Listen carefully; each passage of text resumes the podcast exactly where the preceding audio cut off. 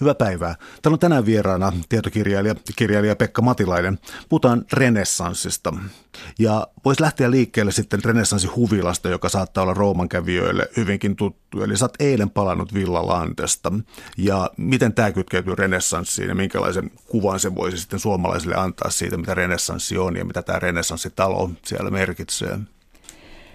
Villa Lante on rakennettu 1520-luvulla – eli täysrenesanssi-aikaa. Arkkitehti oli Giulio Romano, joka oli Rafaelin, Rafaelin kaveri ja oppilas. Ja Villalantessahan toimii nykyään, on toiminut 60 vuotta Suomen Rooma tieteellinen instituutti, missä harrastetaan keskiajan, keskiajan ja renessanssin tutkimusta. Ja siellä voi sitten oleskella myös toisenlaiset muutkin kuin tutkijat, kuten esimerkiksi minä nyt tällä kertaa olin kirjoittamassa romaania siellä, joka kylläkin liittyy renessanssiin. Meillä on käsillä siis tässä kirja Pekka Matilaisen muutoksen tekijät, renessanssin synty ja perintö. Tuolla pari kertaa ilmestyy tuolla kirjassa sellainen kohtaus, jossa joku nousee vuorelle tai kukkulalle ja katsoo maisemaa ja näkee sen jotenkin esteettisenä tai aikaa kuvaavana. Onko näitä tällaisia erikoispiirteitä tai erityispiirteitä historiassa, jolloin on ikään kuin katsottu johonkin suuntaan? Tässä kylläkin tässä kukkulalle nousemisessa 1500-luvulla oli semmoinenkin ehkä pääasiallinen syy, että Roomahan on, oli ja on edelleen aika kuuma kesällä, jonka nyt voin todistaa taas, kun oli koko ajan yli 30 astetta. Ja se, se oli, äh, tämä rakennuttaja, kardinaali, eräs kardinaali halusi päästä, niin kuin monet muutkin rikkaat silloin ja edelleen, niin kesäksi pois kaupungin hälinästä ja halusi siellä Kukkulalla on myös viileämpää, niin halusi rakennuttaa tämmöisen huvilan, mutta totta kai se maisema merkitsi siinä, että sinne oli kiva kutsua ystäviä juhlimaan. Sieltä on nimittäin Rooman paras näköala. Se on yleisesti. Ja roomalaiset on edelleen sitä mieltä, roomalaiset vaeltaa, vaeltaa iltaisin ja viikonloppuisin sinne kukkulalle perheineen tai sitten nuoret parit. Et siellä on aika moni pikku roomalainen pistetty alulle siellä pensaikoissa ja autoissa ja jatkuvasti roomalaiset ihmettelee, kun se on ainoa huvila sillä kukulla, että mikä ihmeen huvila, Finlande, fin, miten on mahdollista, että Suomella on tämmöinen. Se nimittäin on Suomen, se on äärettömän arvokas huvila. Nykyiset huvilat ei ole ollenkaan samassa luokassa. No jos kytkee sitten Villa Lantea renessanssiin niin, ja oli jo puhetta tästä arkkitehtuurista, niin mikä tekee siitä nimenomaan sitten leimallisesti renessanssihuvilan? Siinä on käytetty niitä elementtejä, mitkä jo sata vuotta aikaisemmin, eli 1400-luvun alussa omaksuttiin lähinnä Brunelleskin antiikista. Siinä on käytetty antiikin aiheita vapaasti ja se on semmoinen kevyt ja siro rakennelma verrattuna aikaisempien vuosisatojen vähän raskaampaan tyyliin. Että se on semmoinen elegantti. Ja siellä on kattomaalauksia ja lodja, missä voi vilvotella ja ikkunoita, mistä voi tarkastella. Ja puutarha. Silloin aikanaan Villalantessa oli iso puutarha, joka kuului tietysti aina asiaan. Että käyskenneltiin puutarhassa ja mietittiin elämän tarkoitusta. No mennään sitten tähän jättiläiskysymykseen oikeastaan. Renessanssi, kuten moni varmasti tietää, muodostuu siis sanoista ää, ikään kuin uudelleen syntymä, jälleen syntymä. Aika harvalla aikakaudella on ollut pokkaa nimittää itseänsä uudelleen syntymäksi ja renessanssikaan tuskin oli ihan aikalaisella sellaista. Tässä on vähän sellainen jännite, että kuinka paljon aikalaiset tätä oikeastaan hahmotti, mutta mistä tämän ikään kuin mahtipointisuus siitä, että mistä ihmiset, mistä, minkä ikeen alta, mistä kurjusta pimeydestä ihmiset tulee ja minkä ne katsoo jälleen saavuttaneensa? Ensinnäkin ihmisillä yleensä on taipumus liioitella ja korostaa omaa aikaansa. Ja ollaan sitä mieltä, että meillä tämä ratkaisevasti jotain uutta aikaa, modernia aikaa. Niin, on, niin ajateltiin tuhat vuotta sitten jo. Ja aina kuuluu myös tapa vähän väheksyä edellisiä sukupolvia ja edellistä aikakautta ja miettiä, että ne on niin vanhoja ja sillä ei ole mitään merkitystä, että tämä uusi, se mitä me teemme, on jotain. No tässä renesanssi kysymyksessä, niin joukko finetseläisiä nuoria oppineita jälleen kerran löysi antiikin ja innostui siitä ihan tavattomasti ja ne ihaili aika kritiikittömästikin antiikkia latina, latinalaista, lähinnä latinalaista tekstiä, koska kreikkaa ei silloin oikeastaan vielä osattu. Ja sitten ne otti käyttöön sen, että meidän aika se on jotain ja antiikki oli jotain, mutta siinä välissä oli vaan semmoista pimeätä keskiaikaa. Ne keksitään termi, keskiaika, joka oli vaan haukkumasana ja tämmöinen ohjelmajulistukseen kuuluva, että me olemme, me olemme nyt antiikin, me olemme synnyttäneet antiikin uudelleen ja me eletään taas siitä loistokautta, mutta keskiaika ei ollut mitään, se oli pimeätä aikaa. Ja mikä hämmästyttävintä, niin se otetaan edelleen vakavasti. Tämä renesanssimiesten oma nostam, itsensä nostaminen. Se, että termiä keskiaika alettiin käyttää vakavasti ja nykyään käytetään myös sellaisia termejä kuin pimeä keskiaika. Ne ei välttämättä ihan pidä paikkaansa. Tässä ohjelmasarjassakin on käsitelty muutaman kerran ää, myöhäisantiikkia ja sitten toisaalta taas keskiajan loppumista. Mm, kuinka radikaalisti meidän pitäisi purkaa kokonaan tällainen jako johonkin antiikkiin, keskiaikaan, uuteen aikaan? Onko tämä vaan tällaista oppikirjamaista huonoa historiallista analyysiä? Ei, no silloin, ei välttämättä, sillä on kyllä käyttö, tiedetään noin suunnilleen, mistä puhutaan. Muuten me voitaisiin, jouduttaisiin käyttää termejä 1500-luku, 1100-luku. Keskiaika ihmiset noin suunnilleen hahmottaa sen, mitä se tarkoittaa. Renessanssi suunnilleen tiedetään, mitä se tarkoittaa. Nykyaikakin tiedetään, että se alkoi silloin ja silloin noin suunnilleen. Mutta eihän aikaa voi leik- viipaloida, kun makkaraa teet tuosta poikki, että viime vuosi oli keskiaikaa ja tämä vuosi on jo renesanssi, että ei se mene sillä tavalla. Täällä on tänään siis vieraana tietokirjailija Pekka Matilainen. Puhutaan renessanssista, sen synnystä ja perinnöstä. Mun mielestä voisi tehdä sellaisen koukkauksen nyt tuota, ää, tuota antiikin Roomaan ja keisarien aikaan, missä sun kirjan yksi luku siis liikkuu. Ja kyse on siis siitä, että kuinka, mitä se nyt sanoisi, eräänlainen niin sankarillinen maailma – ulospäin suuntautunut maailma, vita aktiva, alkaa jotenkin tyrehtyä ja ihmiset alkaa suuntautua sisäänpäin. Ikään kuin syntyy tällainen, mitä Michel Foucault kutsuu siis tällaiseksi syvälliseksi, mukaan syvälliseksi subjektiksi. Ja oli erilaisia pelastususkontoja. Mikä, mikä maailma oli tämä ikään kuin myöhäis-Rooma, joka oli menettämässä ikään kuin ideologisestikin voimaansa?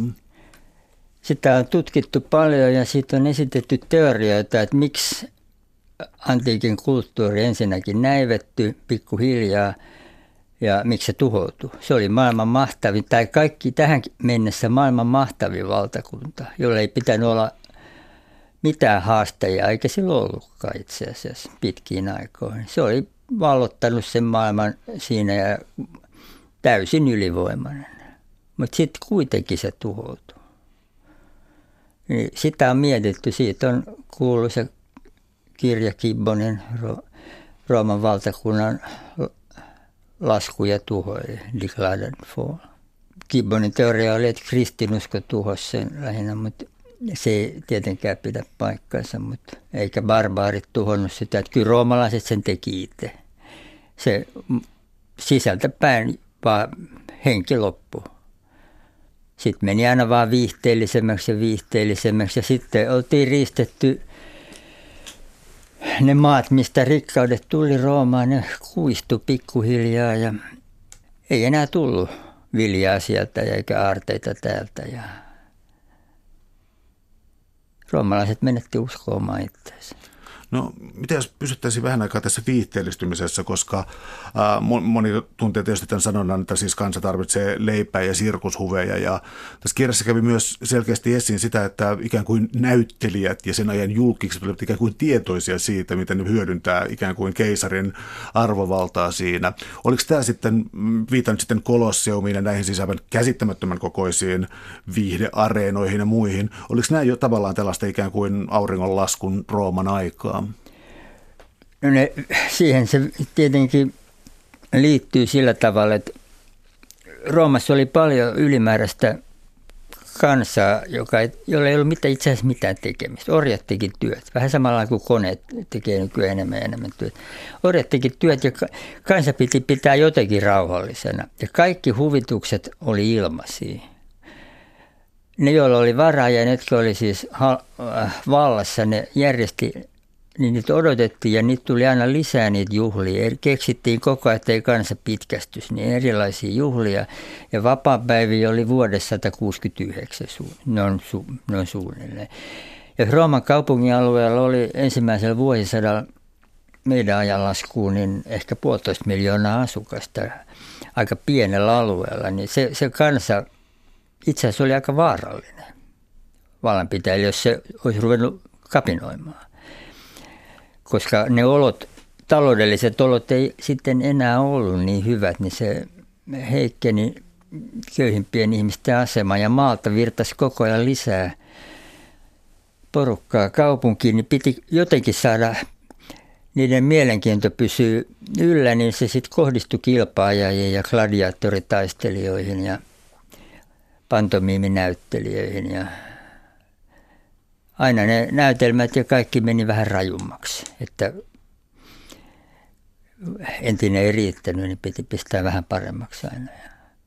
Kirjallisuus kuoli kokonaan, teatteri kuoli kokonaan, se meni kaikki tämmöiseksi. Eli käytetään nyt tätä Roomaa tässä sitten ikään kuin mittapuuna, kun siirrytään renessanssiin. Eli mainitsit, että oli puolitoista miljoonaa asukasta ja sitten taas keskiaikana väkiluku romahti, mutta lähti sitten taas uudelleen nousuun. Tämä uudelleen nousu, oliko siinä jo kysymys ähm, ikään kuin renessanssin alusta, että se heijastui Roomaan, vai oliko kysymys siitä jostakin aiemmasta, aiemmasta prosessista, aiemmasta Rooman ikään kuin uudelleen löytymisestä? 1420-luvun alussa, jolloin tämä renesanssi oli varsinaisesti lähdössä kovaa kiitoon, niin Roomassa oli ehkä 20 000 asukasta. Paavi niihin aikoihin vasta palasi Rooma, Ranskan Avignonista, mistä paavit oli ollut niin sanotussa Avignonin vankeudessa. Ja Rooma ei oikeastaan ollut minkäännäköisessä isossa roolissa tässä renesanssin synnyssä, vaan kaikki lähti oikeastaan Firenzestä liikkeelle. Et Rooma tuli sitten pikkuhiljaa kuvioihin mukaan, kun paavit vakiinnutti asemansa ja 1400-luvulla oli muutamia humanistipaaveja, jotka tuki näitä antiikin harrastusrientoja. Ja sitten Rooma otti sen vallan aina enemmän ja enemmän vastauskon puhdistuksen aikaa. Ja 1500-luvulla, kun täysrenesanssi niin sanottu täysrenesanssi sitten käynnistyi. Silloinhan siellä oli Rafael ja Michelangelo ja muut. Et silloin Rooma alkoi olla se tärkein kaupunki. Mutta edelleen aika, ei, ei missään nimessä antiikin, antiikin aikainen ja samanlaisia asukasmääriä kyllä päästiin vasta 1900-luvulla loppupuolella. Uh, siis me keskitytään varmasti, sun kirjan nimikin on muutoksen tekijät, niin tästä kuulee niin selkeästi, että yksi sivun merkitys on ainakin se, että 1400-luvulla uh, maantieteellisesti suppella alueella oli uskomaton joukko ihmisiä, mutta mä vielä tässä vähän hidastelen, koska uh, tässä on tällainen myöhäiskeskiajan kohta ja yksi tulkinta, mitä mun mielestä sun kirjasta voi tehdä, on se, että ainakin tuolla 1100-luvulla tai joskus oli tällaisia pieniä renessansseja, että löydettiin taas antiikista jotakin, mutta ne ei sitten ikään kuin lähteneet siitä vyörymään eteenpäin.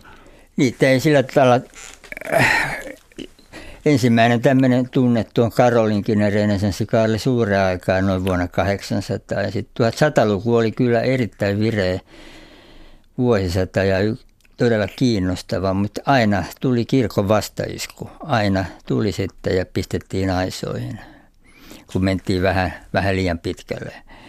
Mutta ero, ero tähän 1400-luvun alun renesanssi oli se, että nämä ensinnäkin Paavius oli hirveän heikko. Se ei vastustanut, ei, tai ei edes pystynyt vastustamaan. Paavella oli tekemistä sinne, että ne tappeli keskenään, että kuka on, kun on kolme paavia yhtä aikaa, niin että kuka niistä on oikea paavi. Ja, ja eikä ne ollut edes Roomassa oikeastaan. Niin.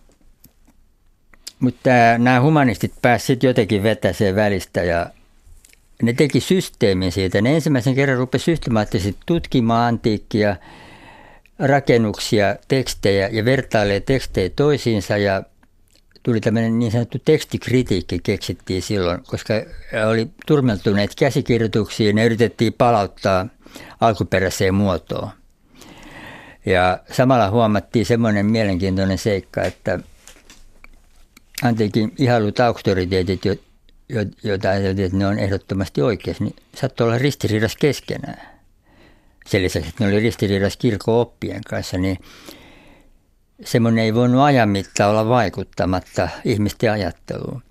Mutta tästä täytyy muistaa se, että tässä on kysymys aika pienistä piireistä ensi alkuun. Niin kuin usein on aina tämmöinen pioneeriryhmä. Et ei se tavoittanut suuria kansanjoukkoja Italiassa, puhumattakaan sit muusta Euroopasta. Et pitkään elettiin vielä niin kuin aina ennenkin. Että eihän ihmiset osannut edes lukea ennen kuin oppivelvollisuus Suomessakin säädettiin 1921 vasta ja muistetaan seitsemän veljestä, miten vaikeaa niillä oli oppia lukea, vaan ne oli säätyläisiä. Että se, se oli pienten piirien touhu, mutta niinhän se lähtee pienestä liikkeelle.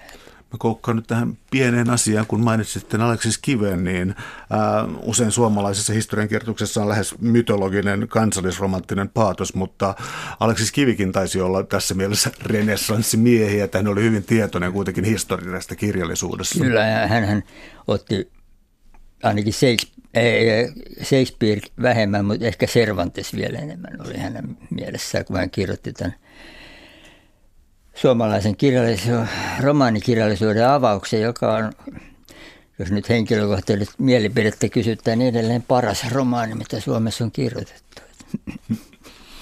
Täällä on tänään siis vieraana tietokirjailija Pekka Matilainen. Me puhutaan renessanssista, sen synnystä ja perinnöstä. No, tultiin juuri tuossa äskeisessä keskustelussa nyt tähän ikään kuin ytimeen, eli siis 1400-luvusta. Joskus Italiassa näkee vain, että puhutaan 1400-luvusta. Tai ikään kuin, Aivan, juuri tämä niin mitäköhän huonoa tai jotakin anakronismia nyt käyttäisin, mutta voiko sanoa jotenkin, että syntyy kriittinen massa, tai, tai oliko se nyt sattuma? Siis Firenze ja Milano oli suuret kaupunkivaltiot Italiassa ja niiden välillä sota. Mennään tähän, mitä sun kirjassa nousee esiin, koska yksi tutkija väittää sitä, että tämä ikään kuin nouseva nationalismi olisi ollut se, mikä Firenzessä lähtee, lähtee ikään kuin kukostamaan, ja se olisi renessanssin alku. Sä ymmärtääkseni, että oli aivan samaa mieltä. Mun mielestä se, mä en ole samaa mieltä, mutta, mutta en, en, ja, ja moni muu. Mä oon enempi, enempi tämän Hans, Bar, Hans Baronin tota, kriitikoiden kannalla, että se, että se nationalismi on vähän liiottelu, että se, tietysti se herätti isämaallista innostusta, semmoinen, että voitetaan joku sota, mutta näitä kahakoita oli siihen aikaan aika paljon, että tota, miksi just tämä yksi olisi se ollut. Mutta ehkä tuohon nyt ei kannata mennä. Siitä on kirjoitettu valtava määrä. Todella viisaat päät on miettinyt, riidellyt siitä yli sata vuotta, niin me ehkä tässä pystytään käymään sitä läpi ja ratkaisee sitä. Enkä mäkään pystynyt tuossa kirjassa yrittämään edes siinä tuli hienosti esiin tämä historioitsijoiden jatkuva taistelu, mutta joskus on esimerkiksi yhteiskuntatieteessä ihmetelty länsimaiden menestystä ja äh, sunkin kirjassa tavallaan, että miten ihmeessä Eurooppa, ikään kuin nuo likaiset barbaarit tuolta valloittivat maailmaa, niin mä haen vielä tällaista, että äh, ristiretkien aikaan eurooppalaiset moukat, sivistymättömät, ne, jotka ei peseytyneet, mikäli kuuluu antiikin kulttuuriin ja kuuluu taas itäiseen kulttuuriin, niin mikä porukka tämä eurooppalaiset oli, jotka joskus ristiretkien aikaan tuolla Bysantissa päin pyöri? No, useat niistä oli tämmöisiä seikkailijoita ja usein, aha, harvat niistä oli todella uskon asialla, vaan ryöstämässä. Ne oli ryöstöretkiä, niin kuin viikinkiretket myöhemmin tai sitä ennen siis, mutta tota, eurooppalaiset oli kaikessa jäljessä näistä ympäröivistä kulttuureista, islamista ja Bysantista paitsi yhdessä asiassa, eli sotataidossa. Mutta ristiretkiä, ne oli pelkkää haihattelua tietysti, ja, niistä oli yksi hyöty, ihan pysyvä hyöty, että saatiin kulttuurivaikutteita samalla, vähän niin kuin sivutuotteena. Ja esimerkiksi monet, monet niistä, jotka lähti mukaan sinne ristiretkelle, ne oli ihan fiksua porukkaa täältä Euroopasta, jotka opetteli esimerkiksi arabian kielen. Ja arabian kulttuuri oli huomattavasti korkeammalla tasolla kuin lännessä ja äh, sieltä saatiin esimerkiksi Aristoteleen käännöksiä,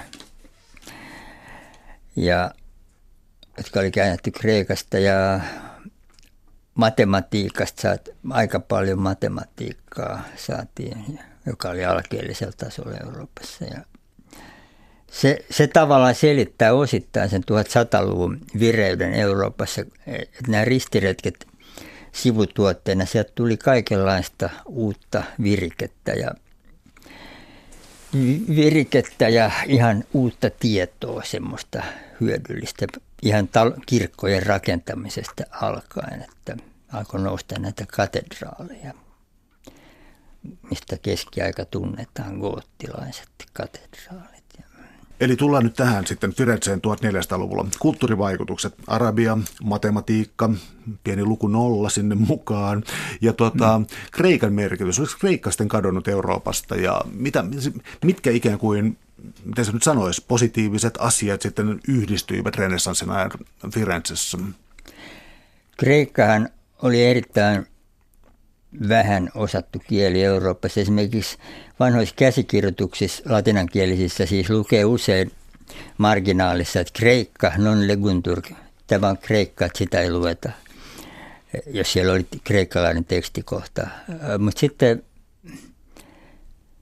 Bysantista tuli semmoinen diplomaatti Eurooppaan kuin Manuel Chrysoloras, joka sitten huomasi, että nämä nuoret humanistit kärtti siltä, että opeta meille kreikkaa. Ja sitten se opetti ja siitä alkoi Kreikan buumi sitten. Sitten meni muihin, Firenzestä muihin Italian, Pohjois-Italian kaupunkeihin ja sitten lähti, se osaltaan sitä käynnisti sitä, että ruvettiin lukea kreikkalaisia käsikirjoituksia, jotka siihen asti oli valojunut jossain siis luostarissa, luostarithan säilytti meille kulttuurin, antiikin kulttuurin, että se oli hyvin ohuen langan varassa siis Euroopan puolella.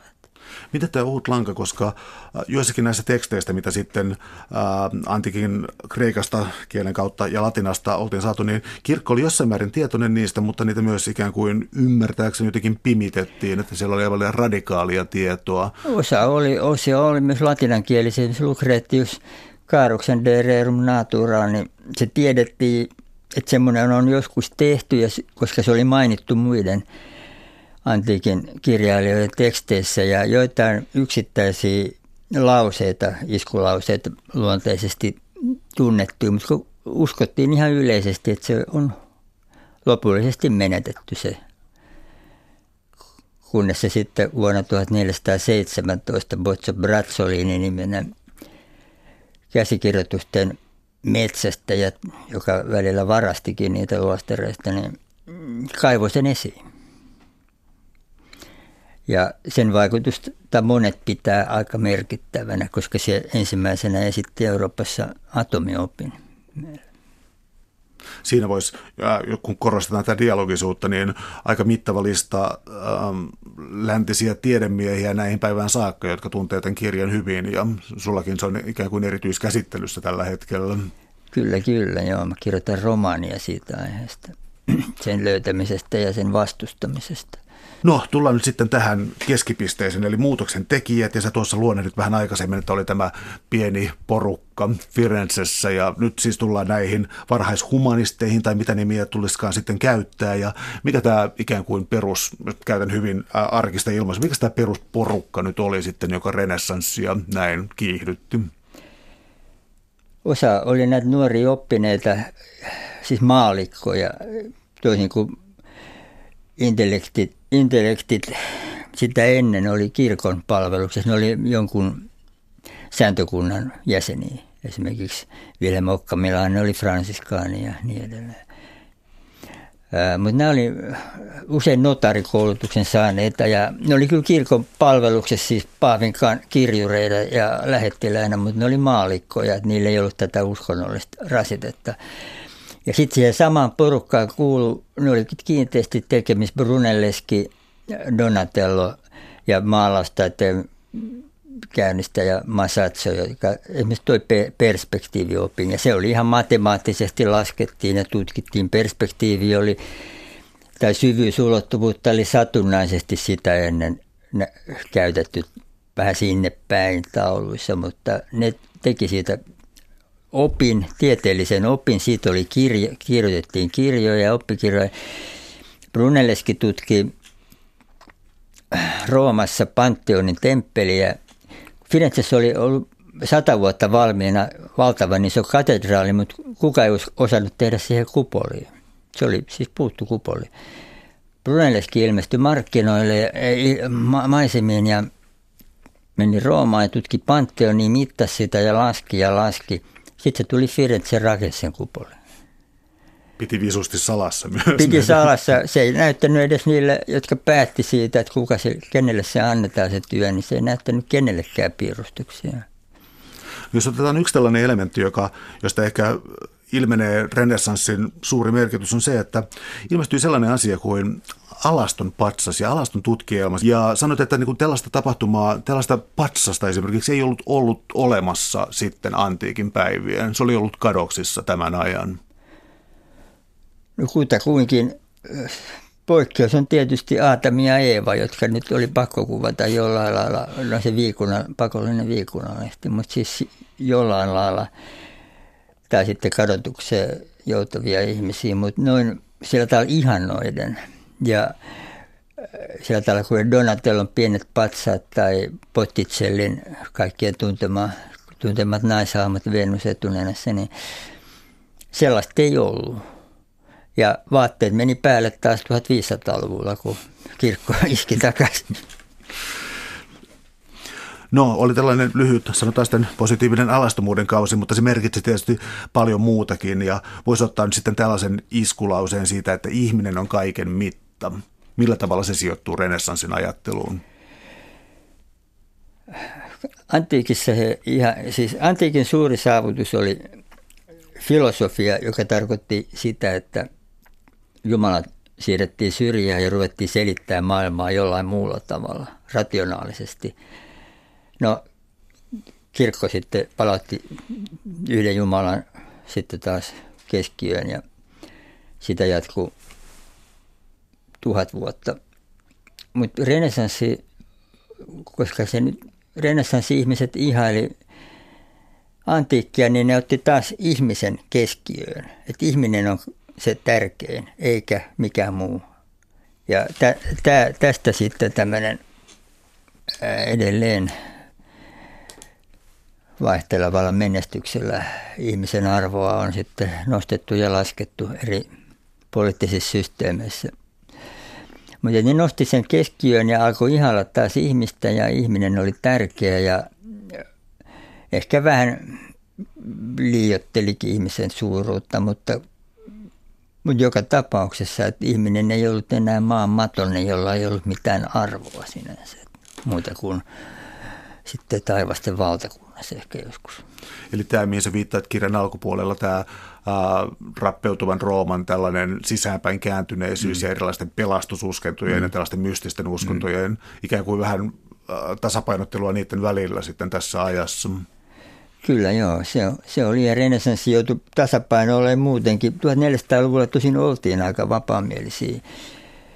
Mitään hirveitä noita vainoja ei silloin vielä ollut, ne oli sitten vasta edessä, mutta, mutta silloin pystyttiin ja kirjoitettiin hyvinkin, hyvinkin tota, kirkonkin vastaisia pamfletteja ja, ja sitä ihmisen merkitystä korostettiin monella monella tapaa kyllä.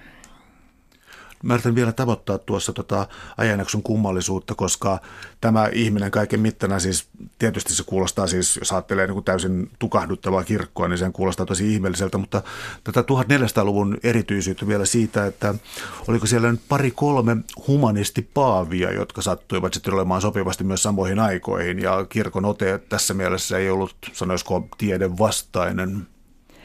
Kyllä joo, silloin oli muutamia todella hyviä, vapaamielisiä, sivistyneitä ja antiikista kiinnostuneita paavia. Ehkä niistä tunnetun oli Pius toinen, joka oli aikamoinen hullivili nuorempana ja jopa poetta laureaattus.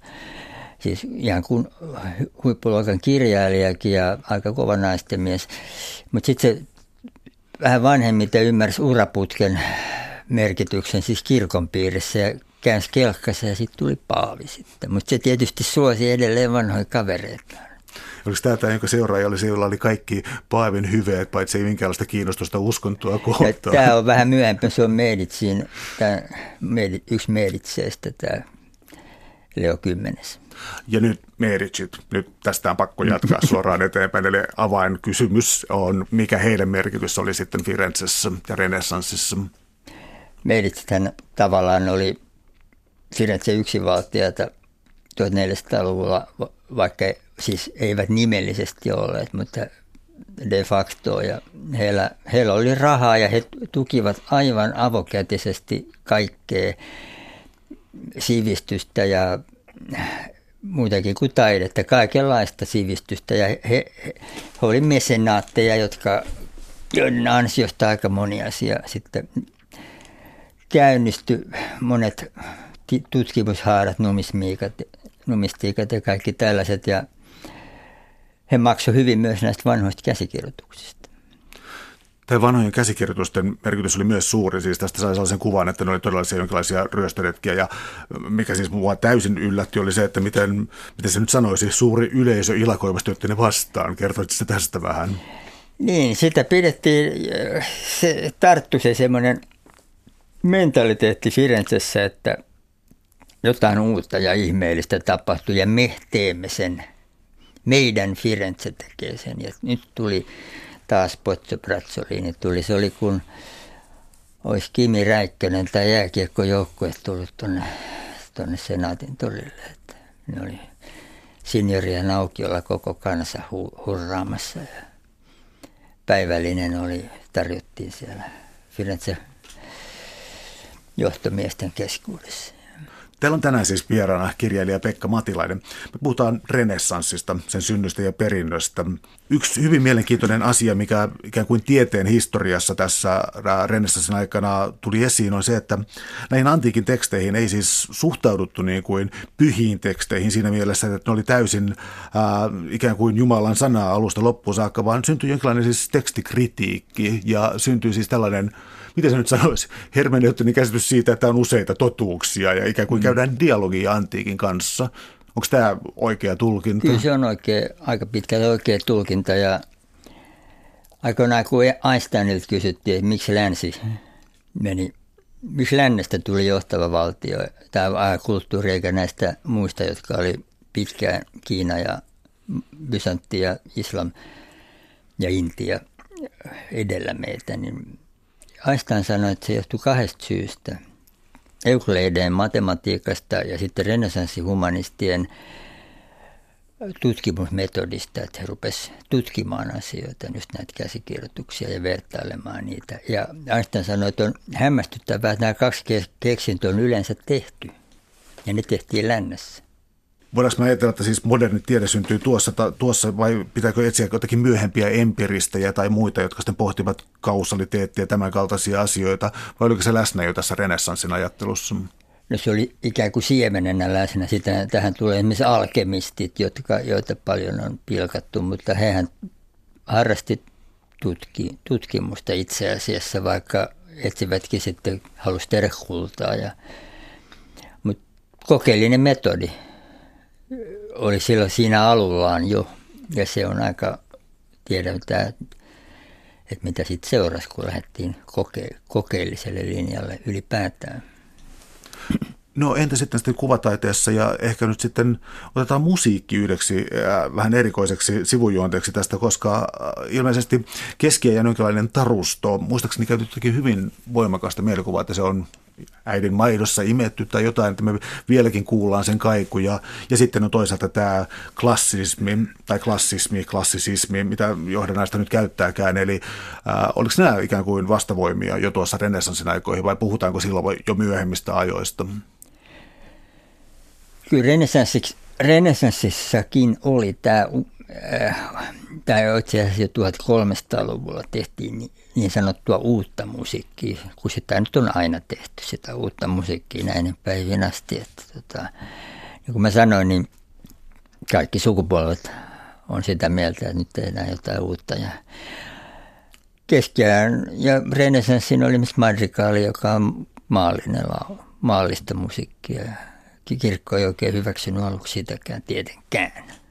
Kyllä ne renessanssin seurasi musiikki, musiikki yleensä jopa vähän edellä muita taiteita usein, voi sanoa. Että jos ajatellaan 1900-luvun modernismia esimerkiksi, niin kyllä melkein musiikki on siinä kärjessä aina. Mutta se ei näy sillä tavalla, koska se on tavallaan aineetonta. Se ei näy samalla lailla kuin maalaustaiteet ja kirjoitettu teksti tai rakennusarkkitehtuuri, että se sillä tavalla, sitä on vähän vaikeampi hahmottaa kuitenkin. No jos miettii sitten aatteen tai aatemaailman tai oppineisuuden leviämistä, niin yksi erikoisuus oli siis se, että Kreikan merkitys palasi tuossa renessanssin aikana, mutta siis latina oli tieteenkieli ja latinan kautta sitä levitettiin, mutta samalla latinasta tuli eräänlainen kummajainen kielten joukossa. Sitten tuli ikään kuin jotenkin pakastettu kieli ja oppineiston mm. kieli kuitenkin. Millainen kehitys tämä oli? Niin, nämä renesanssihumanistit halusivat siivota latinan tästä munkkilatinalaisesta roskasta ja palauttaa se antiikin aikoihin, mutta se tavallaan jähmetti sen kielen sitten – ja kyllähän siihen tietysti jouduttiin koko ajan terminologiaa keksimään u- u- uudissanastoa, koska ei niitä ollut antiikissa tiettyjä käsitteitä. Mutta, mutta eihän latinalla olisi mitään mahdollisuuksia muutenkaan ollut kansankieliä vastaan. Ne lähti nousuun jo 1300-luvun alussa viimeistään. Et siis Dantekin kirjoitti Jumalaisen näytelmän italiaksi. Tai ei semmoista kieltä ollut kuin Italia, mutta siihen aikaan Toskanan murteella. Otetaan sitten sellainen kummallinen yhteys kuin Kalevala tähän näin. Ja mm. jos miettii tätä oppineisuuden äh, ikään kuin laajuutta, niin mainitsit, että Kalevalan ensimmäinen painos oli muistaakseni alle 500 tai 500, ja sitten kun tehtiin siitä ikään kuin uusi editio yli 10 vuotta myöhemmin, niin eka painosta oli vielä jäljellä. Ja, ja kun liikutaan taas renessanssissa, samantyyppisiä mytologioita löytyy antiikin kansoilta, mutta ja ilmeisesti levinneisyys oli kuitenkin vähän parempaa kuin Kalevala. Kyllä silloin toi sivistyneistö kuitenkin Italiassa niin oli aika laaja. Noin, oli paljon pieniä ruhtinashoveja, jossa harrastettiin kulttuuria. Siihen aikaan nimittäin kuului asiaan, että kaikki rikkaat harrasti kulttuuria ehdottomasti. Ja myös naiset luki toisin kuin usein kuvitellaan, siis parempien tai rikkaampien piirien naiset luki ihan siinä, missä miehetkin suunnilleen, ja ellei peräti enemmänkin. Rikkaiden perheiden tyttäret, joilla ei ollut oikein muuta tekemistä kuin palvelijat, hän hoiti asiat. Ja antiikissahan lukutaito oli aika yleinen, sehän katosi sitten kokonaan, samoin kuin kirjoitustaito. Että esimerkiksi Karle Suuri, aikansa valistuinen hallitsija, osasi auttavasti lukea, mutta ei kirjoittaa se oli. Mutta kyllä renessanssissa lukutaito kuitenkin ylemmissä yhteiskuntalogissa oli suht yleinen. Oliko renessanssi myös tällaista ikään kuin, siellä viljeltiin kuitenkin sellaisia sanoja, jotka tulee myöhemmin joskus Ranskan vallankumouksessa, tällaista siis tasa-arvoa ja ihmisten tiettyä yhtäläisyyttä, niin ähm, oliko se ikään kuin tällä tavalla niin tasa-arvoinen kuin miltä se kuulostaa? No eihän tasa-arvo, tasa-arvoista yhteiskuntaa, jos naisten kannalta katsottuna on ollut kuin 1900-luvulla pikkuhiljaa. Että naiset edes päässyt Suomessa yliopistoihin kuin 1800-luvun lopulla. Ja naiset oli miesten holhouksen alla joko aviomiehensä, veljensä tai isänsä. Ja niinhän se oli tietysti renesanssissakin, mutta tiettyä liikkumatilaa oli. Että nämä veroluettelot, mihin viittasit, katastot, ne on lähinnä kiinteistöverotusluetteloita ja niissä naiset on aliedustettuna, koska kiinteistöthän oli miesten nimissä tai sitten, mutta naiset pysty hoitamaan niitä ja naiset hoiti itsenäisesti liiketoimia pysty hoitamaan ja myös ole käsityöllään taiteeseen, niin kyllä, kyllä naisia oli, mutta totta kai 1400-luvulla, kuten seuraavinakin vuosisatoina, niin naisten osuus oli aika vähäinen julkisuudessa. Yksi syy oli tietysti, että kerran vuodessa synnytyttiin. Miten sitten sellainen asia, että mä oon ainakin oppinut tuolta siis antiikin Kreikan puolelta, että stoalaisuuteen kuuluu siis se ajatus siitä, että varsinainen ajatus oikeastaan tasa-arvosta, koska siellä myös ikään kuin ikään kuin muukalainen, toisin kuin muussa kreikkalaisessa ajattelussa, muukalainen voi saavuttaa tämän ikään kuin universaalin ihmisen aseman. Ja mä ajan täällä nyt takaa, tällä, kun mä saan tästä kysymyksen muodostettua, niin mä ajan siis takaa sellaista, että ajatus siitä, että ihmiset saattaisivat olla tasavertaisia oikeissa olosuhteissa, oli iduillaan kuitenkin stoalaisuudessa ja ilmeisesti renessanssissa ja taas 1700-luvulla. Onko tämä joku tällainen kulttuurin, voiko sitä pitää ainakin indikaattorina siitä, että on joku rikas kulttuuri olemassa, joka kykenee näin ajattelemaan, vai äh, vedänkö mä nyt ihan metsään? Kyllä se, kyllä se näin on, että kyllähän renesanssissakin äh, laadittiin semmoisia äh, kirjoituksia, missä korostettiin naisille annettavan koulutuksen merkitystä, eikä se suinkaan ollut vielä tarkoittanut mitään naisten puuhastelua kotona näillä perinteisillä naisten aloilla, vaan ihan sivistystä siinä, missä miehillekin. Ja totta kai se oli enempi ihanne, mutta ihan se on ollut ihan sen jälkeenkin usein, että käytäntö oli toinen kuitenkin raaka totuus, että naiskirjailijoitakin ilmestyi oikeastaan enemmän vasta 1800-luvulla Euroopassa ja niitä on ollut hyvin vähän. Mutta ihanne se oli stoalaisuudessa se oli ja luultavasti myös varhaiskristillisyydessä myös ennen kuin sitten kirkkoisät oli toista mieltä. Täällä on tänään siis vieraana tietokirjailija Pekka Matilainen. Puhutaan renessanssista, sen synnystä ja perinnöstä. Alussa vähän varoitettiin siis siitä, että historian ajanjaksoista on hankala käyttää ikään kuin olisi jotain selkeää piirteisiä rajoja, mutta viittasit kuitenkin siihen, että tuossa kirkon otteeseen tuossa ennen renessanssia ja näitä humanistipaaveja, mutta sitten taas sitten ajat renessanssista eteenpäin ja on kaikenlaista uskonpuhdistusta, vastauskon puhdistusta ja tämän kaltaisia, ähm, esitän tästä taas ikään kuin provosoivan kysymyksen, että löikö kirkko takaisin? Löi. Sekä protestanttisella puolella että katolisella. Protestanttinen uskonpuhdistus ei ollut yhtään sen suvatsevaan sen päinvastoin melkein. Että kyllä niitä noita ro, rovioita roihus Englannissa ja Pohjoismaissa ja Saksassa siellä, missä oltiin protestantteja. Ja tämähän tulee järkyttävän myöhään mun mielestä historiassa. Kyllä tämä... se tulee yllättävän myöhään, jos ajatellaan, että samaan aikaan oli jo kuitenkin Galilei ja Leibniz ja Newton ja nämä ja noita ro- roviot roihus samaan aikaan, niin se on, tuntuu oudolta. No voiko sitten valistusta, on siis tämä varhainen skottilainen valistus ja, ja sitten tämä Ranskan versio siitä, niin voiko sitä pitää renessanssin perin, perinteen jatkamisena?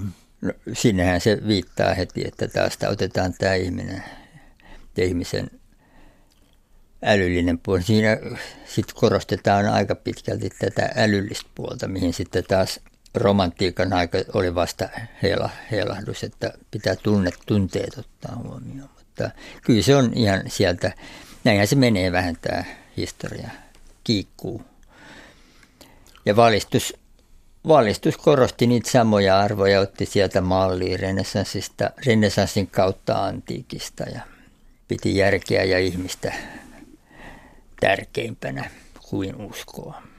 No miten sellainen ideaali hämärästi vielä kaikuu nykyaikana ideaali jonkinlaisesta sivistyksestä ja tämän kaltaisista asioista, mutta renessanssiin liitetään usein tällainen kuin renessanssi-ihmisen määrä, joka ikään kuin tietää, siis tavallaan joka velvollisuuksikin kuuluu tietää ikään kuin tarvittavasti kaikesta.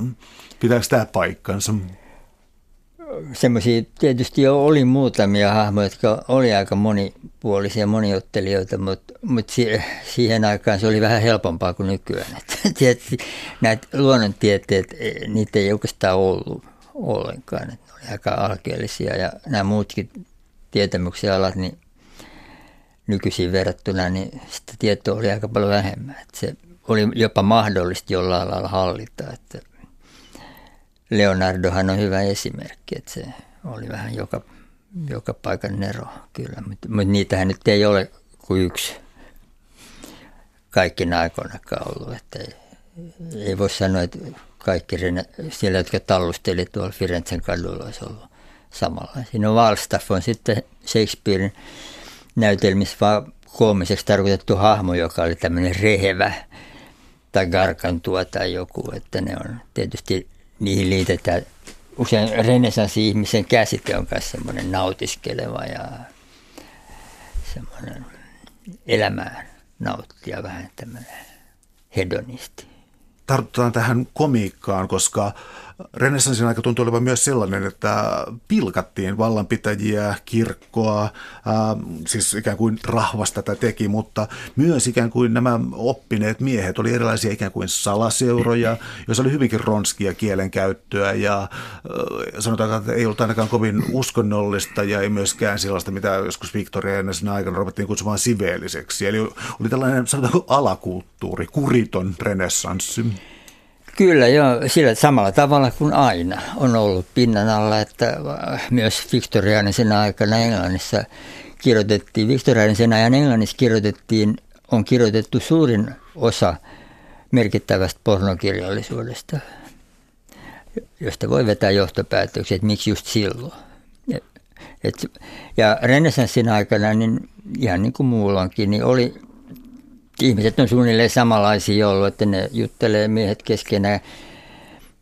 Nämä humanistit kuisti, niillä oli oma klubi, valehtelijoiden klubi tuolla Paavin kuuriassa, niin ne jutteli samoista asioista kuin miehet yleensä keskenään viinan ääressä juttelee. Jokainen nyt suunnilleen tietää, joka on ollut mukana, että mistä jutellaan. Paitsi ei tietenkään autoista ja näistä, mutta lähinnä seksistä ja haukutaan vallanpitäjiä ja esimiehiä ja kilpailijoita ja niitä, jotka ei ole paikalla. Ja puhutaan niin kuin asiat on. Eli hyvin ronskilla kielenkäytöllä.